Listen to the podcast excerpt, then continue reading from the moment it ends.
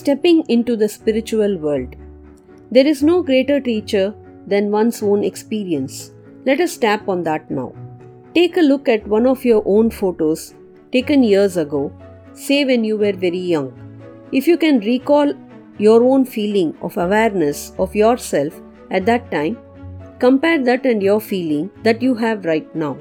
By awareness, we do not refer to your feelings based on your bodily or emotional features and a comparison of them in the past and the present. Certainly, there will be plenty of them due to age differences or because of your mental and circumstantial conditions. That is not what we are talking about. We are referring to your own awareness of your being or existence, that is the feeling of I am. That is the very feeling that you exist. That is too personal, isn't it? Only you can be aware of it. Compare how you felt then and now, that feeling of I am. Is there any change in that I am awareness? Is it now in any way different from what it was then? Don't you realize that it is one and the same? There would be certainly vast changes in the conditions of your body and mind over that period, but no changes at all in the I am awareness, correct? It is precisely the one that we miss in our deep sleep too, although we continue to exist even then.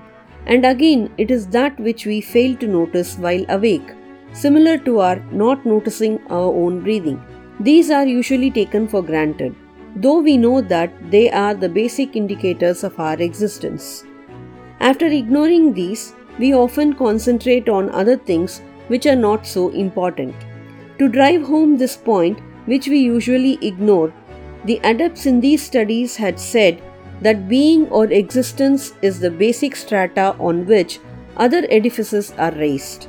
First of all, one must be before one can do anything like thinking or performing actions and noting that existence is the very first recognition of us when we come out of deep sleep every morning. One feels I am and then only starts mentioning something like I had a sound sleep or whatever. Thus, before anything else, one gets that I am feeling. Hence, that I thought is the very first thought of everyone. The ultimate state. The subject or the observer being very much part of a total experimental system, and his influence on the outcome of an experiment is an interesting study in quantum physics also. When our philosophical texts speak of Aham Brahmasmi, meaning I am Brahman, it is referring to this I am feeling only. Is it not having a direct bearing with our existence? Who can exist without that feeling? But when the readers come across the phrase Aham Brahmasmi, they feel that they don't grasp it. There is really nothing here to grasp. It just addresses you and simply says you are, nothing more, nothing less. As that feeling is not a simple experience based on some emotions, it is called an awareness or consciousness. First of all, one must be, and then only one can be aware of that being. These two are similar to having a body and its breathing for it to function. Thus, being and consciousness are like the subtler counterparts of the grosser body and breathing systems. When an individual realizes that all beings essentially are in that being conscious state, the unity among all beings will be fully realized. This is the fundamental truth which must be felt inwardly by a person, not just intellectually understood.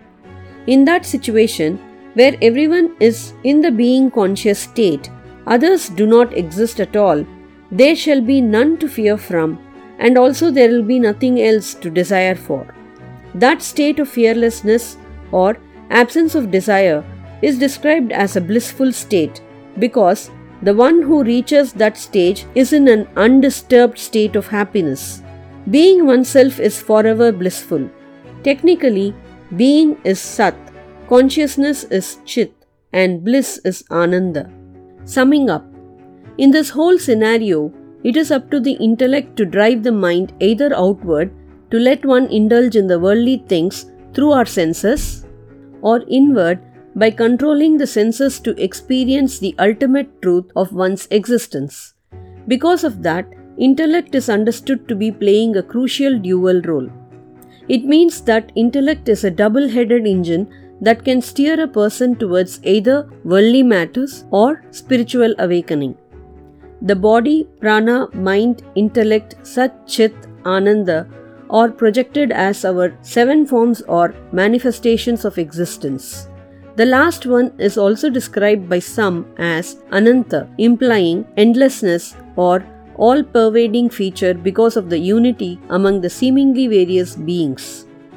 Although the subtler Satchit Ananda have been described as three different entities, they can be clubbed into a single entity.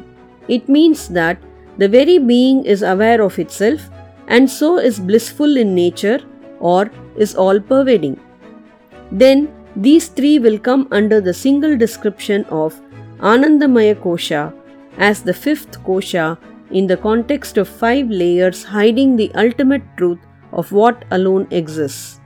The idea behind such a description is that by understanding these layers and removing them one by one, starting from the grossest body to the subtlest bliss, one may realize one's true form, and that all the beings in the universe are also in the same state.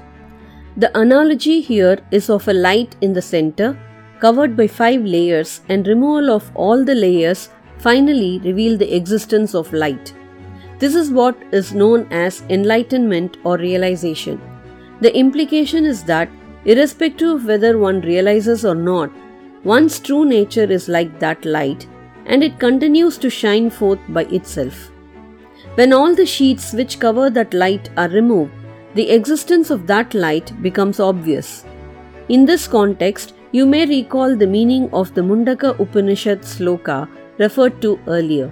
Thus, nothing which did not exist earlier gets actually added or found through enlightenment. One's wrong identification with impermanent entities will be removed. In other words, one is spiritually awakened to one's real self. Thus, the ultimate truth is experiencing the one that always exists and waking up to it is the goal of spirituality. Once that is well registered in the mind of a person, his worldly actions will be performed with a new meaning that is beneficial to all the beings around. Those who can may offer additional services, and those who cannot may just be their respective selves.